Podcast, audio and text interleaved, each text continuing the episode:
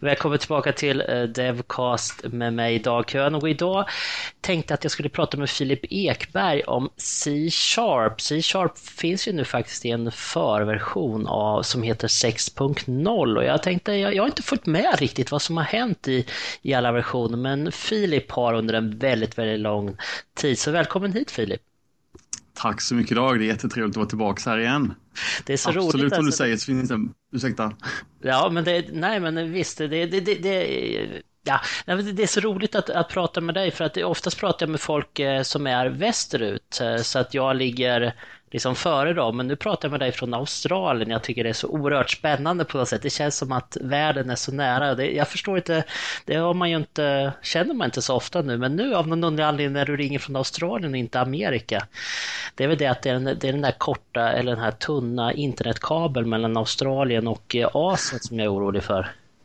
Precis, ja Men- den är ökänd för att inte fungera så jättebra så vi får hoppas att det här går bra. Ja men hur är det? Jag bara så här, eh, ursäkta att jag frågar, men hur, är det är internet på samma sätt? För att jag har hört att det har varit lite så här isolerat i, i Australien ibland. Alltså internetuppkopplingen utåt här kostar väldigt mycket pengar för landet, vilket gör att den bästa uppkopplingen du kan få i princip är ADSL. Och bor du i ett jättebra område så kanske du kan få fiber, men det är väldigt, väldigt sällsynt. Så det är som Sverige för kanske 10-15 år sedan. Ah, gäller internet.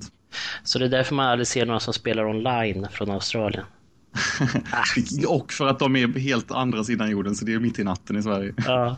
Ursäkta Filip, Eh, nu ska vi gå över till ämnet C-sharp. Eh, Och jag vet att du har, du har ju fördjupat dig mycket. Vi, vi har diskuterat en tidigare podcast för var nästan ett år sedan. Jag kollade upp det faktiskt. Som heter C-sharp Smorgasbord.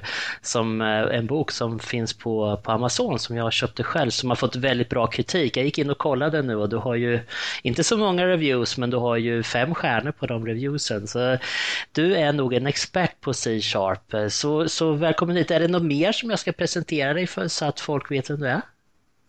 Nej, men jag tror det låter som en bra idé. Eh, uh, C-sharp är väl någonting som jag verkligen brinner för väldigt mycket och det har väl gjort att jag är Microsoft MVP inom C-sharp och skriver en bok inom C-sharp och de flesta föredragningar jag gör handlar antingen om språket eller i någon typ av relation till språket.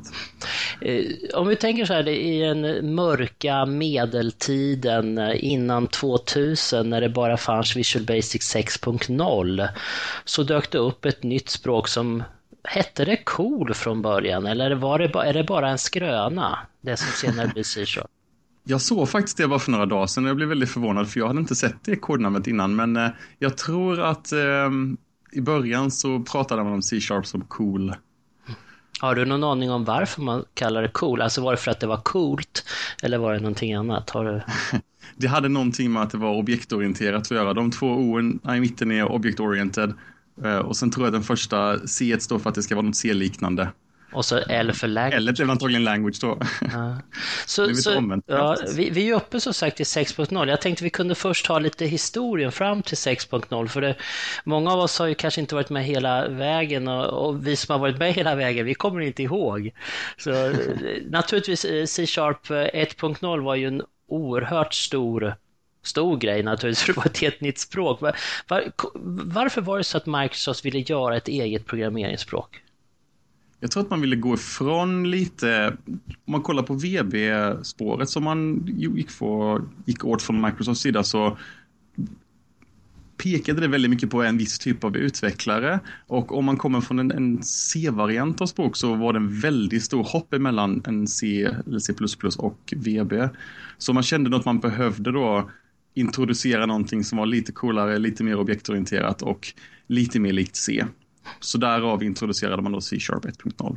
Det var ju det var inte C som det var väldigt likt utan det var ju Java och Java kom ju egentligen starkt under den tiden. Var, hade det någonting med det att göra? Det, det är ju lite intressant att när vi släppte C-sharp så släppte vi också G-sharp faktiskt samtidigt.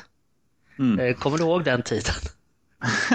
det är lite före min tid som jag började um, um, koda C-sharp, men jag kommer absolut ihåg hur det var att koda Java. Det var ett av de första programmeringsspråken jag programmerade vilket gjorde det rätt lätt att gå över till C-sharp sen um, när 1.0 var, var skarpt. Ja, det, jag Um, menade, men absolut, det jag menade också var att vi, vi ändå hade också en Java-implementation i .NET under några år sedan så det var väl inte för att att slå ut Java på något sätt, utan det var för att anamma dem som... som precis. precis jag tror det var som ett komplement. Eh, och som sagt, ja vi vet ju nu allihopa vad, vad det är för språk så det behöver vi inte beskriva. Så, så vad, vad, eh, Kom, ja, du var kanske inte med då, men, men vet du hur det mottogs det här nya språket? Var det så här, åh nej, ett nytt språk till? Eller ja, hur, hur motsåg det? det? Man måste ju säga att, att språket är ju väldigt förknippad med Anders Hallsberg också, som hade en stor, eh, liksom, han var ju redan känd för Turbo Pascal och, och sånt under, under DOS-tiden. Hur tror du att det, eller hur var det när, när C-sharp kom? Jag kommer inte ihåg själv, har du någon koll på det? På den tiden så tror jag det var väldigt mycket det fanns två olika läger, så antingen så gillade man verkligen allting som kom från Microsoft eller så man var väldigt, väldigt mycket emot det. Och det tycker jag är som är Microsoft, nu. Fast det börjar faktiskt bli väldigt stor skillnad nu, speciellt med alla intressanta förändringarna som har hänt på senaste tiden med open source, och att man försöker sträcka ut en hand till alla de här som inte har varit så mottagliga för Microsoft innan. Ehm, så jag tror vi kommer se en förändring i hur folk mottar Microsofts tekniker. Mm. Så C-sharp 1.0 var naturligtvis eh, oerhört stort och det, det, var ju stort allting med .NET och allting. Det var ju då allting skulle heta .NET också. Mm. .NET-servrar och, och, allt. Men eh, eh sen kom ju C-sharp 2.0 rätt så jag vet inte hur lång tid det var emellan, men, men, men vad var det som var störst där så att säga? Man kan väl säga att det som var störst i C-sharp 2.0 var, var generics. Eh, det är väl någonting som vi alla använder på en daglig basis. Även om inte vi skriver generiska klasser själv så är det absolut någonting som används underliggande i nästan alla datastrukturer som vi använder. Eh, absolut ett stort tillägg till språket. Ja, och det var, hur, kom du ihåg hur lång tid det var mellan ettan och tvåan? Det var inte jättelångt. Ehm, jag skulle tippa på att det var ungefär två år. Um, jag har inte siffran exakt huvudet, men absolut. De har försökt och under alla åren så har det varit så att en ny språkuppdatering har kommit med nästan varje eller varannan uppdatering av Visual Studio. Så man har försökt uh, refresha språket så mycket som möjligt och följa den här strömmen vart utvecklarna vill gå någonstans. Så 3.0 då, vad var det där? Nu, nu, tror jag att jag kommer ihåg, jag har faktiskt försökt testat lite. Det, det var Link va? Link. Precis. En av de största grejerna i 3.0 var absolut Link. Och vi fick, eh, vi kunde använda var-keywordet, vi fick object initializers och auto properties. Eh, och sen så alla de här uppsjön med grejer som extension methods och query expressions och lambda expressions. Som tillsammans då gjorde det möjligt för oss att introducera Link. Och 4.0? Det kommer inte jag ihåg I, faktiskt nu här. I 4.0 så blev det möjligt för oss på riktigt att använda dynamisk programmering med eh, Dynamic Language Runtime och Dynamic Keywordet. Och sen så även, eh, vi kunde namnge våra parametrar till metoder och sen så använda optional parameters. Så att man inte behövde göra overloads av sina metoder hela tiden. Ja, Vilket gjorde det enklare om man skulle interoppa med till exempel com-objekt om man fortfarande gjorde det. Och så 5.0, eh, där har jag också övat. Det var async och wait. Precis. Ett av de största tilläggen i språkets historia skulle jag vilja säga efter generics. Uh, kommer verkligen förändra sättet som vi arbetar med uh, input-output, uh, tunga applikationer. Tycker du, är det något språk du tycker, eller någon version du tycker är liksom större på något sätt? Det känns som att 3.0 var ett riktigt trappsteg. Absolut, 3.0 var väldigt stort, men eh, jag skulle nog säga att om vi inte hade fått 2.0 så hade vi fortfarande varit kvar i något, något träsk där det hade varit vi hade behövt skriva väldigt, väldigt mycket boilerplate om vi inte hade haft generics eller partial types eller eh, iteratorer och nullable types och allt som kommer i den här 2.0-uppdateringen. Hade vi inte fått den så hade vi inte kunnat komma vidare till där vi kommer vara idag. Eh, en annan sak, eh, det är ju så att eh, C-sharp är ju en sån här, ja vad heter det nu, som, som kompilerar ner till ett annat språk som heter MSI, eller Microsoft Intermediate Language och sen uh, JIT kompileras det och kör så att säga. I alla fall så har det varit tidigare, nu händer ju saker där också. Har, har MSIL-språket på samma sätt utvecklats som C-sharp-språket? Um inte i riktigt i samma grad. Det har absolut hänt, skett förändringar, vad som händer när du kompilerar till MSIL. Men vad som händer när du ska ändra MSIL så behöver du också ändra runtimen. I och med att det runtimen är vad det, den, eh, den läser det här då. det är lättare att introducera språkförändringar som kompileras ner till någonting som både runtimen och MSIL går att skriva i. Och så arbeta på det sättet än att försöka få in en förändring i runtimen och vad som händer i MSIL. Men har det ändrats någon gång? Vilken version av MSIL är det? Den är ju alltså inte så... Den har inte ändrats så många gånger. Eller har den Nej, ändrats någon gång? jag kan faktiskt inte versionsnumret på MSIL men det har absolut skett förändringar under åren. Men i vilken version kan jag inte svara på. Okej, nu kommer vi fram till dagens huvudperson, C-sharp 6.0. Eh, och jag tänkte vi kunde gå igenom några av de här featurerna som har kommit och jag vet inte, det har ju, har ju feature också gått. Eller alltså, det är fortfarande som att det här är en verkligen levande grej och det, det, det kanske också är en del av det här nya med open source, så att vi ser mer mm. eh, offentligt det som egentligen sker bakom, eh, bakom stängda dörrar tidigare, eller hur? Ja, precis. Jag vill bara tillägga det om att det här med open source betyder inte bara att källkoden finns tillgänglig på internet, utan det betyder faktiskt att de gör allt arbete ute i det öppna. Så alla, alla mötesanteckningar från deras interna designmöten finns på Codeplex och de mottar förhoppningsvis snart pull request från folk och eh, vill, vill gärna att eh, communityn ska hjälpa till och föra C-sharp framåt. Och Men, det har gjort då att vi har en hel del nya väldigt intressanta features som kommer till C-sharp 6. Mm, så C-sharp känns som en stor version. Ibland hör jag att det känns som en liten version och, och lite emellanåt så här. Men det, det, det, är lite kanske beroende på vad man, vad man saknar eller vad man känner att man behöver. För, det känns, ja, för, för mig precis. känns det lite som att språket känns ju komplett. Så att jag säger, vad kan vi mer hitta på? Precis. Problemet är väl, eller det som händer är väl snarare att eh, vi förändras som utvecklare. Vi hittar nya patterns, vi hittar nya sätt vi vill jobba på och, och gamla saker återkommer i en, i, en, eh, i en ny frack. Och vi ser väl det i C-sharp 6 då att de introducerar språkfeatures som kanske har funnits i andra programmeringsspråk som utvecklare som kommer från de spåren saknar. Eller då som att man bara vill följa med det här spåret som gör det mer funktionellt eller göra det mer lättläsigt och, och lätt att skriva. Så ska vi ta en liten lista på, på några av de features som du tycker är, är mest spännande? Jag vet inte om du till och med kunde göra en sån här lite spännande så du tar den största featuren sex. Sist menar jag, har du, har du en, en liten lista vi skulle kunna gå igenom? Jag har absolut en, en, en rätt lång lista, det finns rätt många features, men vi ska se om vi kan ta någon av favoriterna. Den första skulle jag vilja säga är någonting som de kallas för uh, Auto Properties Initializers. Tidigare så har man bara kunnat definiera sina properties och sen har man behövt skapa en konstruktor och säga till exempel vad det initiala värdet på den här propertyn är. Vad man kan göra nu istället då är att när man deklarerar sin property, efter man har satt den sista måsvingen så sätter man den till vilket lika med värde man skulle vilja ha då. Eh, så vilket gör så det mm. initieras mm. alltså när man, eh, när man eh, eh, instansierar klassen helt enkelt innan några konstruktorer och allting. Precis, så du behöver inte ens ha en konstruktor för att sätta det här initiala värdet, utan du säger bara att din property är lika med vad du nu vill ha den för värde och du gör det här i samma, samma eh, rad som du gör din property. Vad som händer då är att det egentligen bara eh, lite synthetic sugar för oss som kompilatorn förstår precis vad det är vi vill göra. Den tar det här värdet, skapar en konstruktor åt oss och gör den här eh, initieringen i konstruktorn. Och det här är kanske det här typiskt där man ser att egentligen händer ingenting i MSIL utan det är bara att det blir lite mer kod i MSIL. Ja. ja, exakt. Ja. Och sen då tillsammans med det här så har de även gjort så att det är inte dig de ska hämta nu va? Nej, jag hoppas inte det. Jag bor precis jämte en av de största, högst trafikerade gatorna så det kan komma lite ambulanser och grejer ibland. Nåväl. Eh, tillsammans med det här så har vi även fått eh, någonting som kallas eh, vi kan göra getter, getter only auto properties, vilket betyder att du kanske har en property som du bara vill returnera ett värde ifrån. Och tidigare så har man inte kunnat göra riktiga read-only read-only-fält eller read-only auto-properties.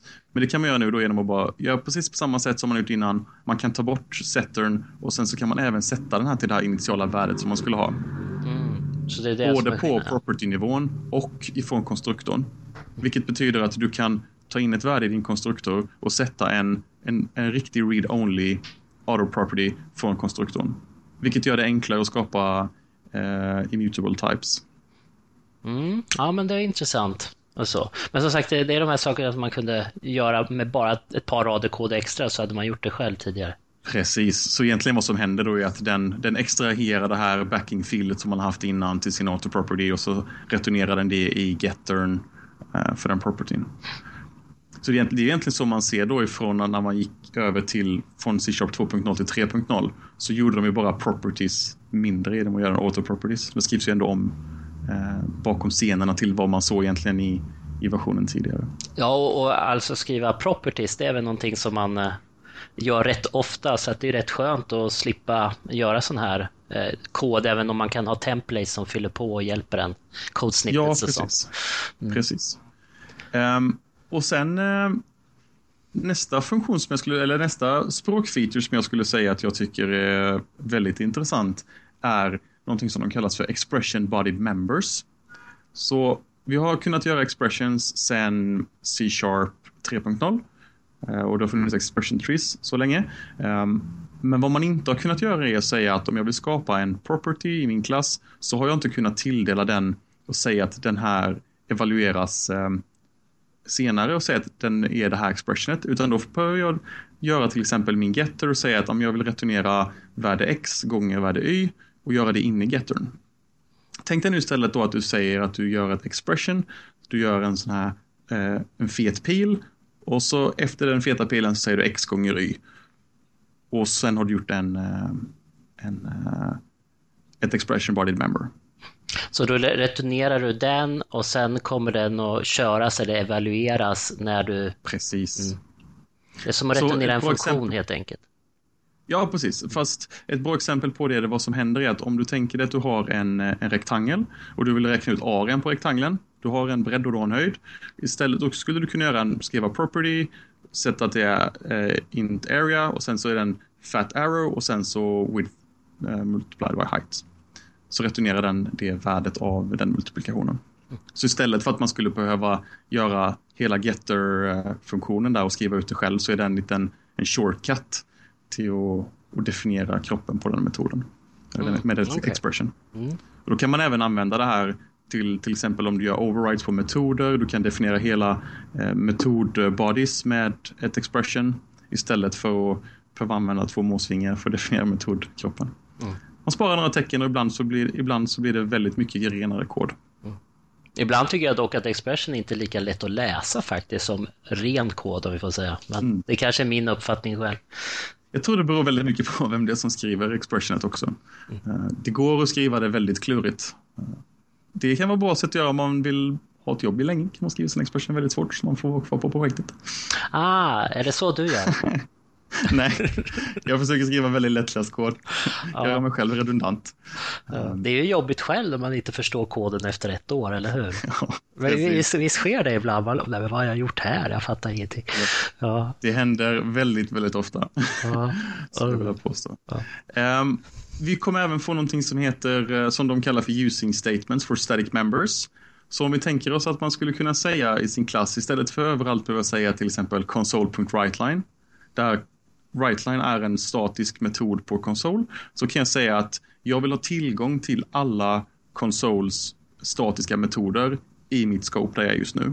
Så då säger jag högst upp i min klass eller högst upp i min fil säger jag using system.console och då får jag tillgång till alla metoder som finns inne i den här klassen som är statiska. Så då behöver jag bara skriva WriteLine menar du? Precis. Och det, då sparar du några tecken och speciellt om man till exempel gör mycket matteoperationer eller om du gör mycket console.writelines sparar du rätt mycket på det och, och använder using statements för det istället. Eh, det vad, händer, ska... vad, händer, om jag har writeline i min klass också? Den metoden? Väldigt intressant fråga. Vad den gör då är att då tar den den som är närmst och kommer säga till dig att vi använder inte system.console längre så då kan du ta bort det using statements. Så den kommer alltid ta den som är närmst. Mm. När du, när du säger så här, ja då sparar vi lite tecken och så, då börjar man fundera på, är det någonting som också gör att det blir snabbare? Alltså på något sätt, finns det någonting i det att spara tecken i källkoden som gör att, att det till syvende och sist blir snabbare? Blir det snabbare att kompilera? Blir det snabbare att köra? Sådana saker? Nej, det kommer inte bli någon märkvärd skillnad överhuvudtaget. För vad som händer när kompilatorn kompilerar det här är att den kommer att ta console.writeline och skriva det överallt. Den bara vet att det är den du vill använda. Så den kommer skriva om det till den koden du skrev innan C-sharp 6. Men du behöver mindre tecken i C-sharp 6 för att skriva det. Och Du kommer inte märka någon större skillnad i kompileringen heller. Um, den nya kompilatorn som de har gett kodnamnet Roslyn är väldigt mycket snabbare än den gamla kompilatorn så all kompilering kommer kännas snabbare förhoppningsvis. Okej okay, Filip, hur många har vi, har vi gjort nu? Vi har kommit upp i en ja. handfull tror jag här, men kör på, mm. jag tycker det är spännande. Det har vi gjort. Vi har ungefär två kvar som jag tycker är väldigt, väldigt spännande. Um, vi kan ta, mm, svårt att veta vilken vi ska ta, men vi kan säga, det finns en som heter String Interpolation. Um, som jag är rätt uh, exalterad över. Om du tänker dig att du ofta gör string.format och sen så har du dina uh, målsvingar och så säger du vilken variabel eller vilken position i argumentlistan som du vill ha på den platsen i strängen. Det är rätt lätt att, att, skriva fel index, det är rätt lätt att lägga på fler argument på sin string format, det är rätt lätt att få dem i fel ordning. Och då har vi fått någonting som de kallar för string interpolation, vilket betyder att vi rätt in i våran sträng kan peka på en variabel, vi kan kalla på en funktion, vi kan peka på en property och sen så blir det en del av våran sträng. Eh, eh, är det inte bara vanligt där konkatenering med plus och sånt då, eller? Det blir ungefär samma sak, fast den kommer i den kommer att använda sig av eh, string.format i bakgrunden. Så vad man gör är att du skriver ett dollartecken framför strängen du ska eh, skriva ut. Eh, så, så, du säger dollartecken och sen säger du hela din sträng och sen så när du vill använda eller peka på en variabel eller kalla på en metod så använder du två stycken målsvingar. Okej, okay, så två måsvingar inuti strängen då helt enkelt? Precis. precis. Ah, det, det är lite som så... man känner igen i vissa andra språk där med dubbla måsvingar börjar komma. Precis. Så om du tänker dig att du känner igen ifrån eh, när du gör... Eh... Oj. kan jag ta fram balansen? Ja, om du tänker dig att när du gör, eh, om du ska ha en sträng på flera rader så skriver du snabel framför strängen. Det här är egentligen ungefär samma sak, att du lägger på dollartecken framför strängen och sen säger du till kompilatorn att det här är en speciell sträng, du ska hantera den på ett annat sätt. Och när du hittar två eh, måsvingar så är det en variabel eller ett metodnamn eller en property som, som du ska kalla på eller hämta värdet från där i mitten. Bara, bara en liten eh, fråga där. Det är inte att man ska in dubbelmåsvinge och sen, det är inte lika med property-namn utan det är bara property-namn. Jag Precis, tänker lite på hur, bara... det, hur det är när man skriver eh, razor syntax och sånt. Ja, just det. Ja. Um, men här är det property-namn direkt, inte lika property med... Property-namn direkt, mm. precis. Innanför måsvingarna. Ja, så du gör två måsvingar, sen innanför där så gör du property-namnet då till exempel. Och det gör att eh, till exempel då, när du, som jag sa innan, när du gör string.format så är det väldigt lätt att man skiftar ordning på sina argument som man vill skriva ut i strängen eller liknande. Det här gör det väldigt mycket lättare att läsa också. Kan man ha så här eh, kolon efter och också sen eh, liksom eh, få formatering av, av det som Absolut. kommer från variabeln? Absolut. Så man kan skriva variabel... Ja. Exakt. Tänk att du skriver ut till exempel en ålder. Så då kan du ta åldervariabeln kolon D5 till exempel som säger att den ska formatera den med fem stycken eh, siffror. Så då kan du göra precis samma sak i string.format som du kan göra med string interpolation. Så vad som händer bakom scenen är egentligen att den skriver om det här till ett, en, en string.format-sträng och skickar in alla dina sådana eh, alla dina måsvingsvärden som du använder i strängen lägger den på som argument in till string.format. Så du kan använda precis samma formateringsregler som man har kunnat göra innan. Det tycker jag är riktigt, det, det, det, nu, det tycker jag är riktigt smutt faktiskt. Jag, jag tycker det. Jag tycker string dock format, det, det är bra, men det känns ibland, känns lite bakvänt ibland tycker jag att använda den typen av, men det är också för att man, man kommer från ett visst håll så att säga. Ja. Tror jag. Och intressant här med då, eh, som man kan eh, inflika är att alla de här språkfeaturesen som de lägger in, det är väldigt viktigt att det blir en första klass experience när du sitter i Visual Studio. Så du har intelligence när du sätter in din, dina måsvingar, så du vet vilka variabler du kan kalla på och alla de här featuresen som du kommer få i Visual Studio eller C-sharp 6 ger dig en riktigt bra uh, experience i, i editorn. Det, det, det, där, där tar du upp något som är jätteviktigt. Det, det, det är så mycket som blir nytt så man vet aldrig om det är eh, egentligen nytt i språket eller om det är nytt i editorn eller om det är nytt i basklasserna eller klasser och så. Så det, det är svårt ibland att och, och liksom se vad som är nytt i respektive del om man inte är som Precis. du, att man liksom pinpointar en del så att säga. Precis. Ja. Du, du, hade en kvar som du ville... Jag har en kvar som jag tycker är väldigt, väldigt intressant. Jag, kan, jag, antar att eh, det händer mer än ofta att uh, användare får uh, null reference exceptions, att en applikation smäller för att man har null någonstans där man inte trodde att man skulle få det. Eh, det händer uppenbarligen i mina applikationer rätt ofta att man inte riktigt tänker på att man måste göra nullcheck, speciellt om man får in input från användaren. Så de Eller har från databasen på, ibland.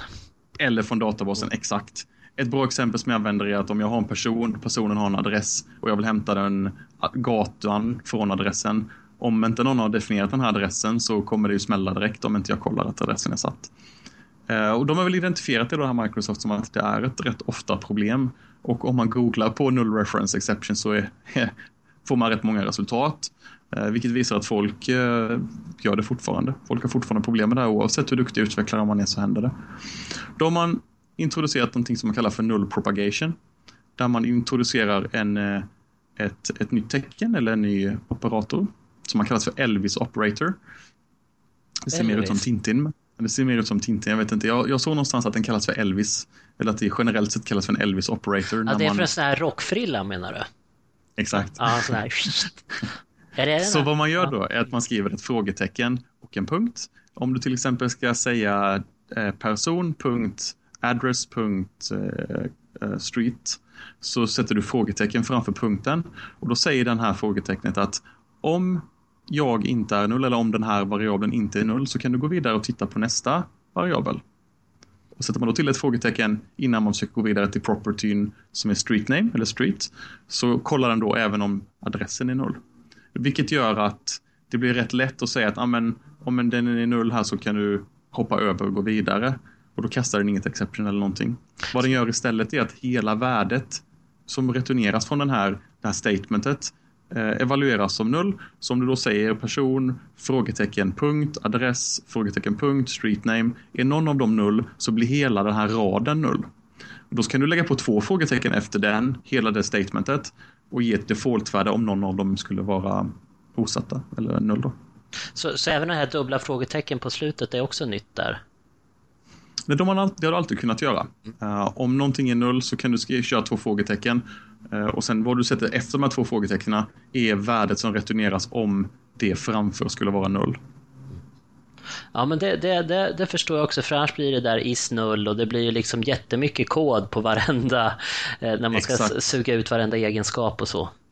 Precis. Ja. Och de här små exemplen man brukar ge när man bara går ner en eller två properties, de, de visar egentligen inte så mycket eh, hur kraftfullt detta är, men i riktiga exempel, eller i riktiga scenarion, så kanske man har kanske fyra stycken properties man går ner tills man kommer till det objektet man verkligen kommer åt. Och då är det här verkligen någonting som gör att man, man sparar rätt många rader kod. Mm.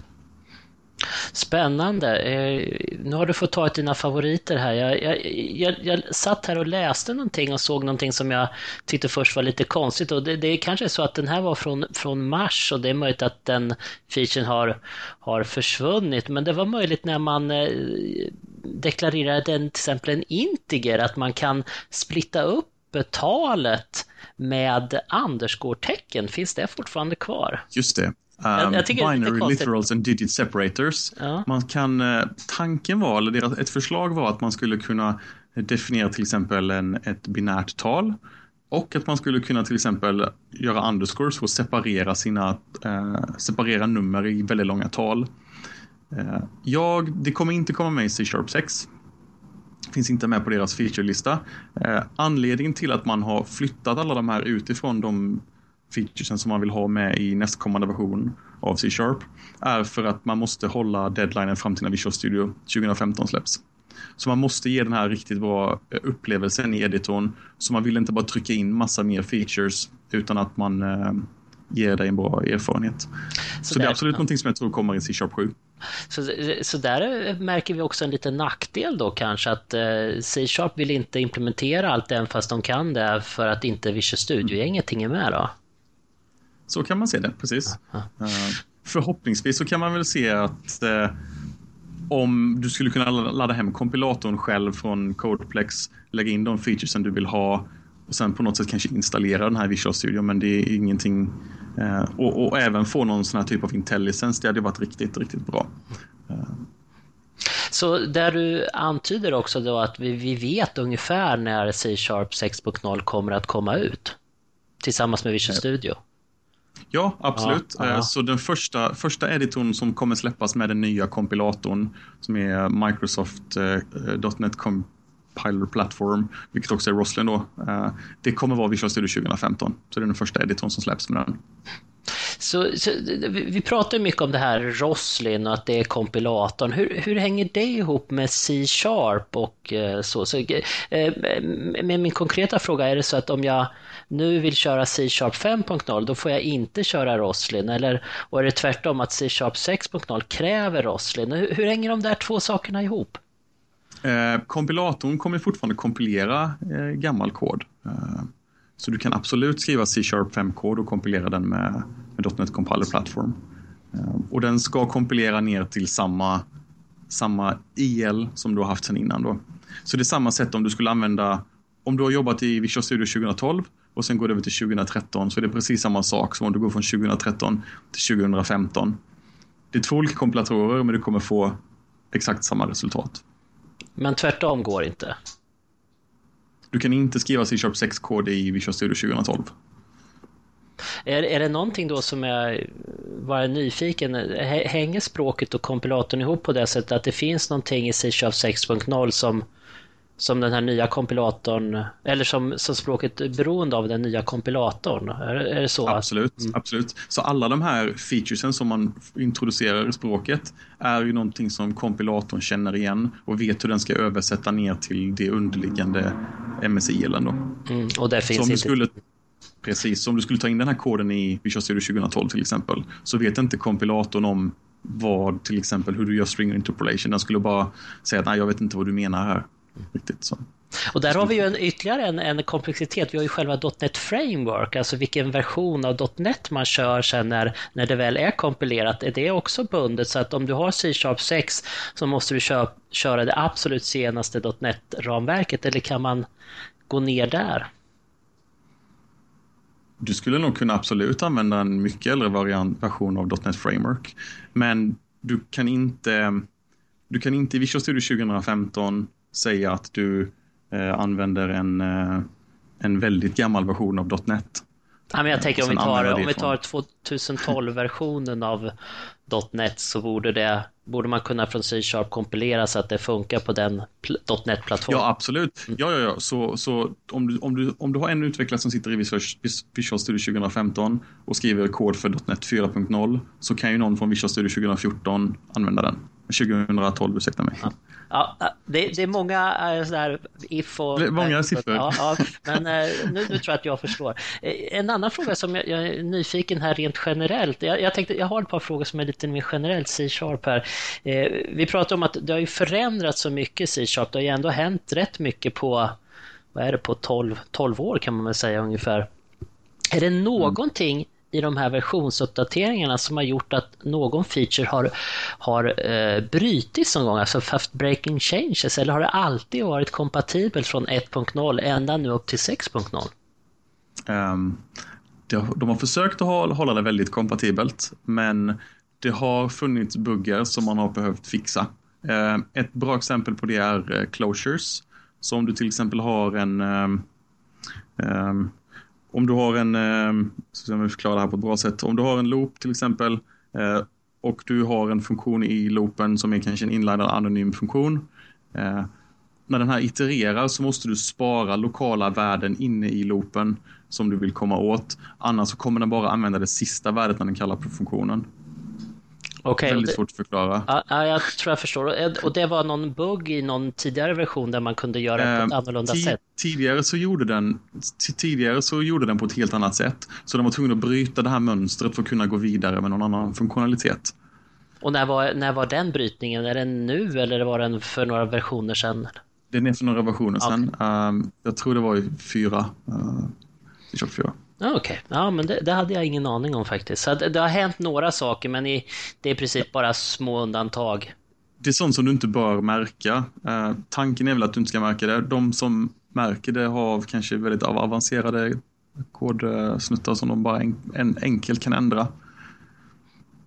Eh, en, en, annan sak, eh, här är jag jättenyfiken för att C-sharp är ju väldigt komplext och det går ju att göra mycket saker på många sätt och det är ju inte alltid att det finns något sätt som är mer rätt och mer fel. Det finns ju en personlighet och ja, lite allt möjligt hur man tänker och sånt.